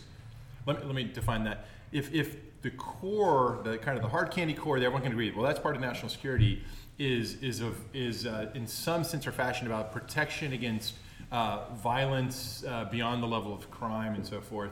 Um, there's a core aspect to that that in our country we've been blessed to not often and not recently have to worry about a lot, which is domestic political and endemic domestic political violence that's not just sort of large scale high visibility terrorism, but simply a, a, a, new day in political contestation in our politics where a lot of people, a, a number of people begin to feel free to use violence. To me, were we to tip into that world, to have you know, and we've had that in the past, you know, before the Civil War. That'd be a great way to describe what was going on in Missouri and Kansas and so forth. And you, you have moments in our history where we've had elements of this. We don't come right now quite to that edge, but there was a lot of winking and nodding from from Donald Trump and from other figures that were sort of emboldened in his wake. It's what Steve said about the Overton window shifting. Uh, I'm deeply concerned about the normalization of the winking and nodding, which then kind of makes a little more space for edge activity. And then, if and when you've had that normalized for a while, there's some provocation, like an election defeat that's that's close and contested in an environment in which truth is up for grabs. I'm deeply worried about what that would mean, and I think the problems we have external to our borders would pale compared to what we'd suddenly discovered we'd lost inside our borders. I, I, would just add that I think what's true for a lot of us um, is that we tend to write and to sort of you know put ourselves out as experts at the intersection and the overlap of multiple fields.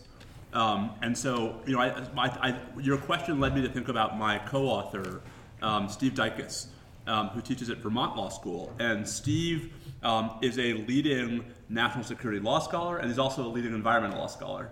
Um, right, Steve's two fields are, are, national security law and environmental law, and there's obvious synergies right between them. Um, and I think you know the I am I am not that. I am national security law and Fed courts, which you know is a weird, pretty good one. Well, less and less by the day, um, right? And and I think it's just a function of who you have in the room, right? That will oftentimes dictate just how much of the of the um, focus is not just what we might think of as conventional hard power national security law. Um, you know, which means we just need more hosts. That's right. Exactly. Yeah, but it's a great question. Thank you, sir. Um, talking about uh, how legal systems respond to crises.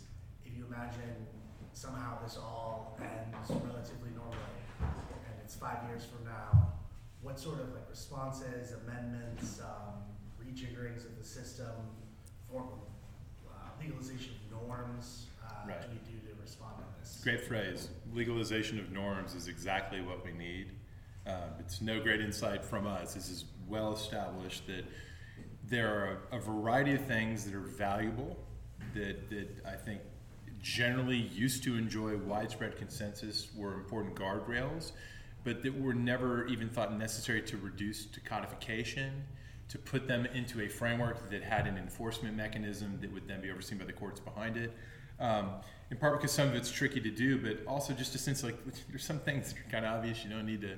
You can't just you can't just decide that if you're the president, that you're going to host at your own property in order to make millions and millions and millions of dollars an international diplomatic gathering, and you've not divested a thing. But you can because that's just a norm that said that before. So I think that uh, if Yeah, it's, it's too bad there are no constitutional provisions that speak to that. It's Right. really- Well, but, but but that's one of the insights here is it's all well and good to have um, broader non-statutory provisions. It seems like it'd be the best, right? It's in the Constitution. That's much better than a statute. Only on one dimension, and that's repealability or, or changeability. If you don't want it repealable or changeable, yeah, then the Constitution's best. But for enforceability, maybe less so. Um, so I think that if we do have a normalization under what I would like to see is sort of a bipartisan approach to this. Figure out the norms that really matter and find the suite of solutions, the ones that can be made more enforceable legally. Let's do that. We're, we're past due on that project. Um, I think there's a lot of effort. You're going to see an avalanche of scholarship and policy writing and proposals. Everybody's going to have a plan. I'm sure a lot of it will be very good. Some of it will be probably overcorrection, and that'll be our new problem. Hope I'd love to have that problem. Five years from now, we're at a conference about how we've over we've over legalized norms and created too much of a straitjacket. Now, how do we loosen it up? But So my, I mean, my increase, my view on this has changed. I think over the course of the last year. I mean, I think I started from the, you know, legalizing norms as the as the way to think about the problem. Um, and, the more I think about, the more I think that that's too small, um, and that the real problem is that we have one branch that not just over the last two and a half years, but that you know over the last many decades has consistently been aggressive in claiming power, and two branches that haven't been. Um, right, and so you don't think the judiciary's I, in some contexts, right? So on like on certain social issues, I think that the courts have been very aggressive. Yeah. But then I look at, for example, the partisan gerrymandering decision, where the court says, "No, we're staying out of this." I look at the the Vietnam era cases, where the court stays out of you know any real disputes over the war. A court that was not shy about anything else. And so, to me, I think the the real sort of deficit of the past couple of years, and I think folks might even say of the past few decades, um, has been just that too much of our current system tilts power toward the executive branch. Um, power that I think there are very good arguments the executive branch was not inclined to have, and power that the executive is able to claim by default um, because he or she is the first actor, and because until and unless someone stops them, right, that's the status quo. And so I, I envision a sort of reform scenario that is less focused on codifying particular norms, although I think that would be helpful, and more focused on reasserting the idea that Congress should be playing a much more robust role across the board in all of these conversations. That Congress should be much more aggressive uh, with regard to circumscribing the war power. That Congress should be much more specific in various delegations. That Congress should be sunsetting a lot more of the power it's delegated to the executive branch in a post-Chadha world where it can't claw it back after the fact. Um, and I think Congress, in that same vein, should be empowering the courts more overtly and expressly to resolve more of these disputes on the merits. That I think, you know, the judicial hesitation that we see in a lot of these separation of powers cases, I think would be harder to defend against a backdrop of, you know, federal laws that expressly contemplate a more active judicial role. So to me, it's less about the specific norms that we ought to be thinking about codifying, and more about the, you know, the back to Federalist 47, right? Making the branches all, you know, have ambitions. Um, and I'm not sure we're there right now. I'm not sure we. I'm not sure I'm on board with a lot of the things you're talking about. But I also, if I was, I'm not sure we can actually change it because I think the structural drivers. Uh, it, it, it comes back to how we do elections, right? Um, and I think that the things that members of Congress want to maximize, on average, boil down to getting reelected. And then it's a question of why will it help them to take certain steps? Why might it hurt them if they take certain steps? And I don't know how we change it to where that incentive structure, and, and maybe it's enough to get um, you know get competition into the districts so that they're not you know That would help. basically primary determined. And if you had competitive districts, maybe we'd see sort of a downstream effect. But until we have that change, I don't think there's anything that's going to change. I, I, I- I'm not saying this is this is Oh, I know, I know. this is likely. I'm just saying like you know if I were in charge, Right, right. How about public financing? I think I think the districts being drawn the way they are, Yeah. they're not competitive. Yeah. It'll it'll just become a public financing of primaries that determine sort of the barbell distribution of our. I mean, we live- I mean, we somehow being in charge of all of us. We live in Austin, Texas. Austin is, you know, a city of over a million people. It's the 11th largest city in the United States.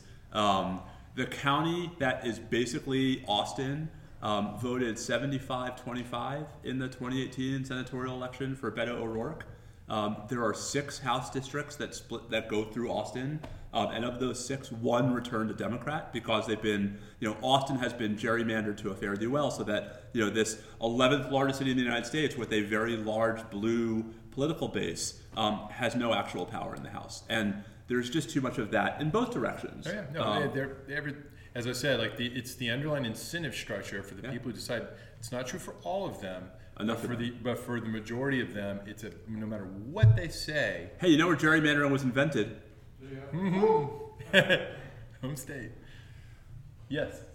I was wondering if you could evaluate the, at least test balloon defense that the White House put out today of the Ukraine scandal, right? In, in Mick Mulvaney's profession. We do it all the time. The, the president's foreign policy power is broad enough to encompass politically driven um, uh, foreign policy, and he may have walked that back in the last. I was gonna say, I- so so I, I see a tweet. Mulvaney walks back today's press briefing. there never was any condition on the flow of the aid related to the matter of the DNC server. But assuming we end up in some form of a, of a, you know, I didn't do it, if I did it, it would be okay, I did it in, so if we if we end up in that realm, how do you evaluate this? It, it seems like there's similarities between, um, the defense of firing against company that's inherently within the president's Article Two powers and therefore it can't be. Motivations are irrelevant. Right, and the, distinguishing situations, or is that an argument that might get crashed? I think it's a, it's a great question to ask. The president famously said to be the sole organ of the United States in its foreign affairs, which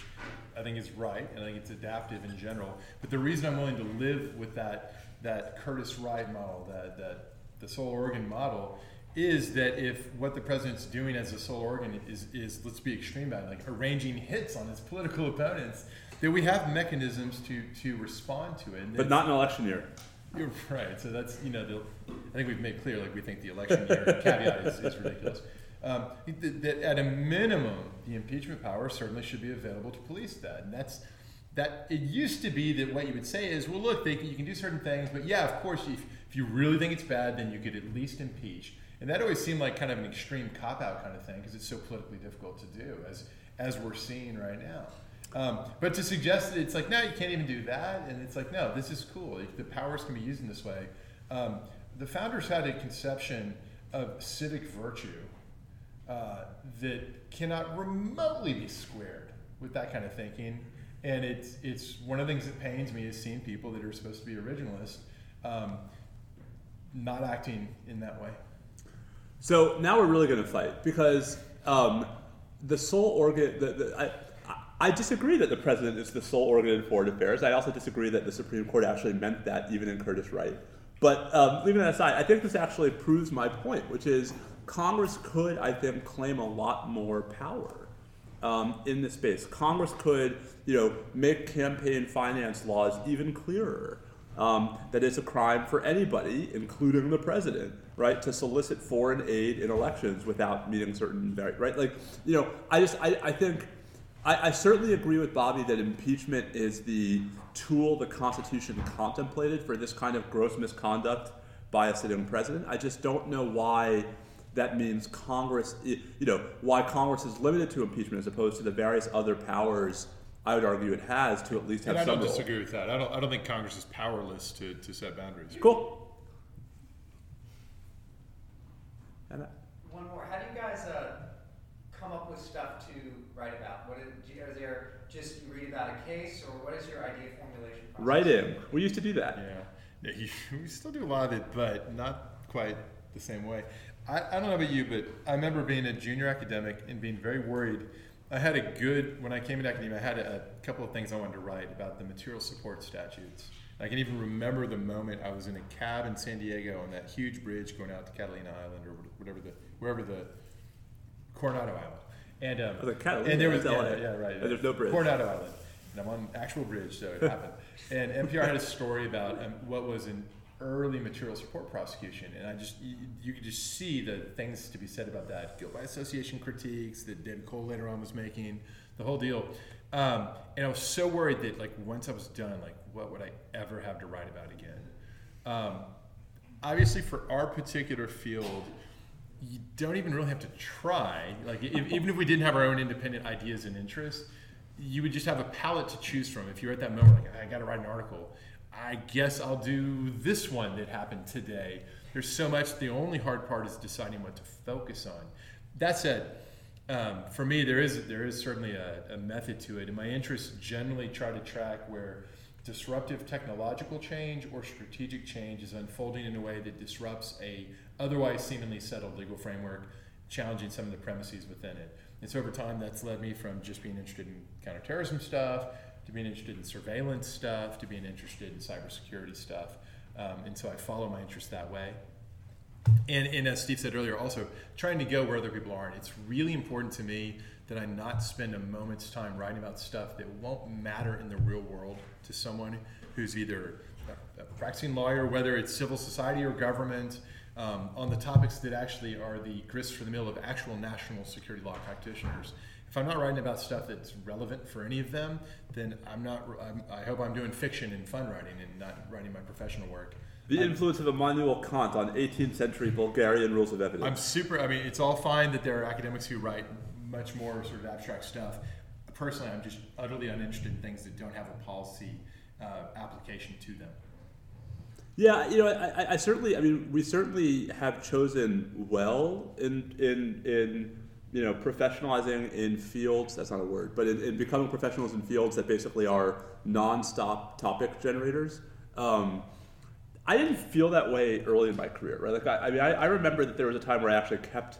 I, I used to actually have a list Yeah, yeah. of of potential paper topics because I was sort of worried they would dry up, right? And you know, it, there were probably some overlapping themes to the list, especially about um, the separation of powers in the national security space, um, the role of the courts in particular. Um, you know, I've been interested for a long time in the very neglected um, military justice side of all of these conversations, um, which is a shockingly rich area because no one writes in it at all which is why no one can tell that all my writing in it is crap. Um, it's like someone's writing in it. We don't care how good it is. Um, and, and I just I, I- you know I think it, so, so I'm not sure that ours are necessarily examples to follow. I do think um, that it's really important, if not to sort of start writing with an idea of a broader theme, to actually be self-reflective.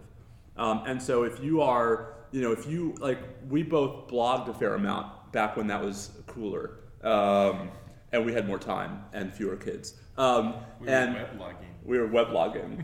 what's what's that's is that something? That's what that's what blogs.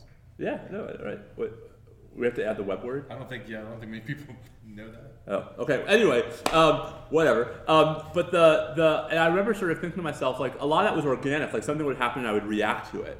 But I would actually try every now and then to think about like which were the things that were provoking me and why were they provoking me? Like what were the you know what were the things I was getting exercise about? And and what I found was it wasn't like an obvious answer about like my political views. I react to this thing because it's bad for those people and good for these people. It was more these sort of like types of arguments in our space that I found especially compelling or offensive. Yeah.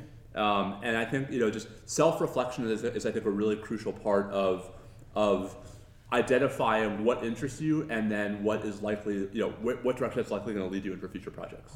I'd encourage all of you guys to immediately accept the idea that you have something important to say. Yep. If it's something you care about, then you have something important to say about it. And and if you have to pretend to have confidence to put your writing out there, so be it. You'll quickly find out. I've been doing it for 15 years. We're all pretending at all times, and everyone is kind of anxious about. I don't know if I should really put this out there. Um, I think student work is sometimes some of the most interesting work because you have the freshest perspectives, and so I hope you're all actually engaged in some writing already. And when you do your writing, I hope you try your best to get it out there.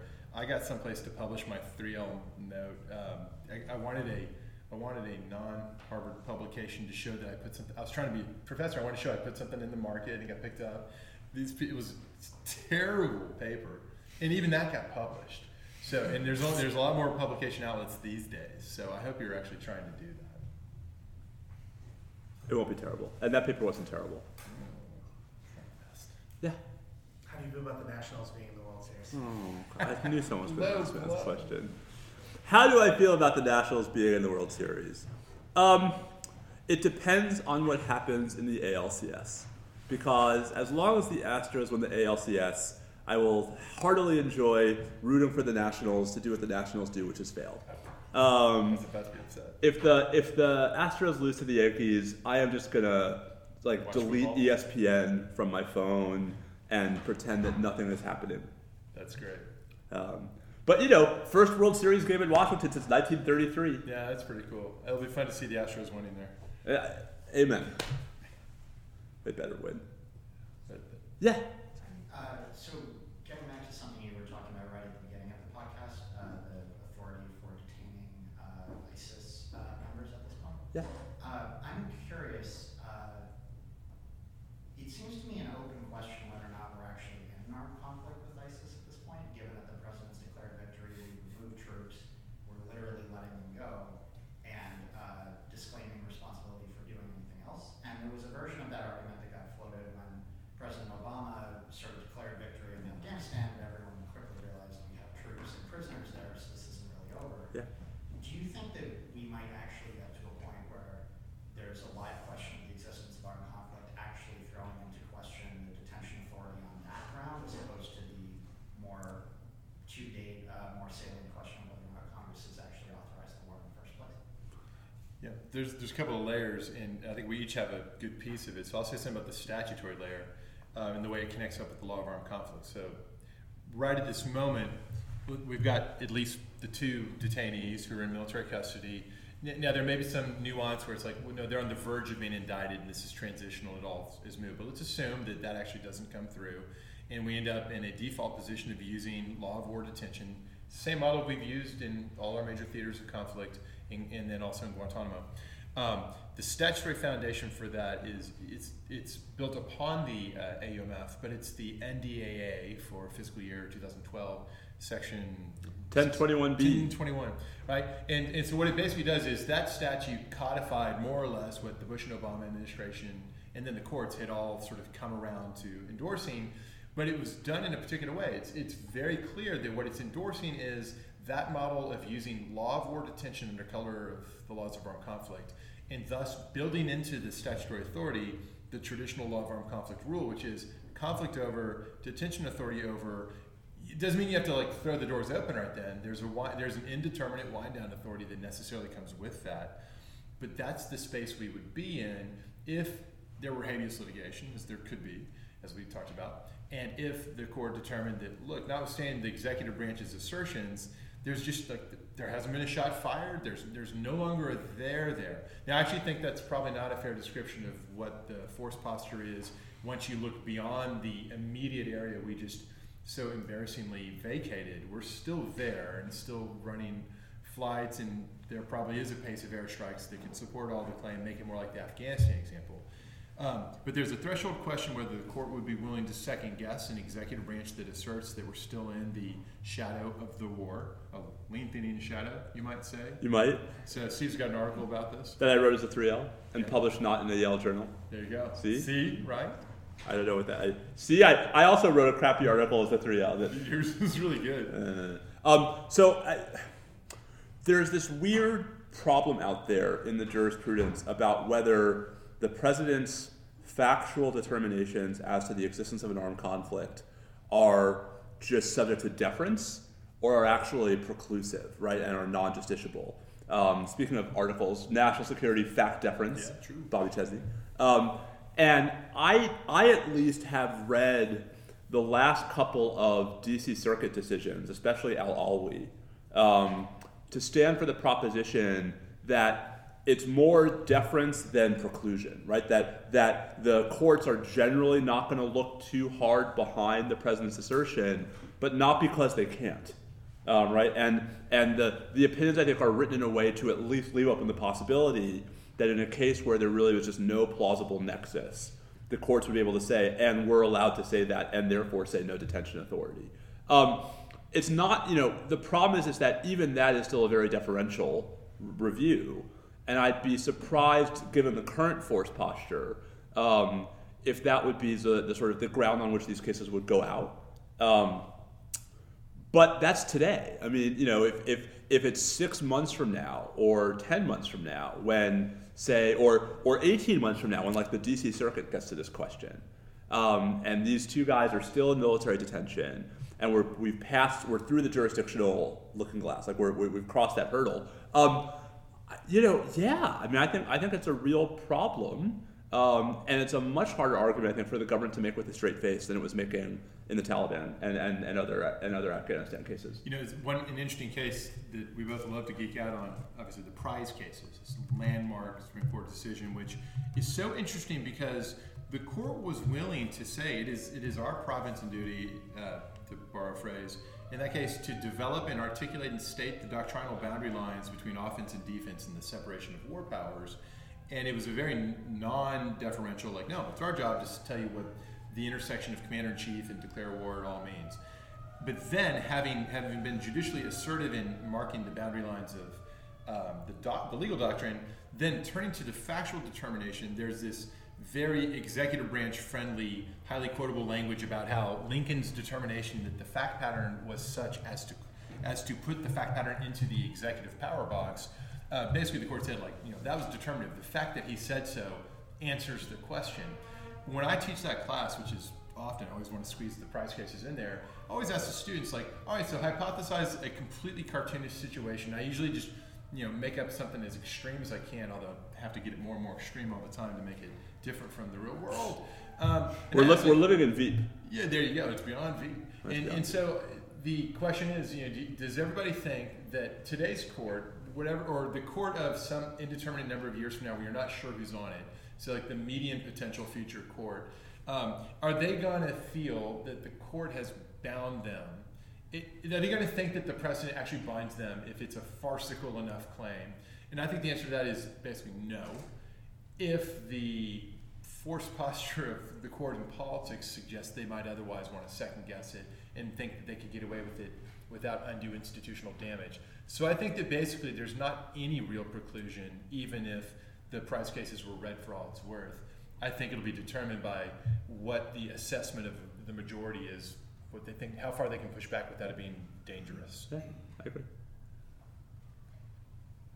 You guys have been really great to stick around. We can uh, wrap up the recording, but we'll linger a minute. We, we need a, we need an episode title.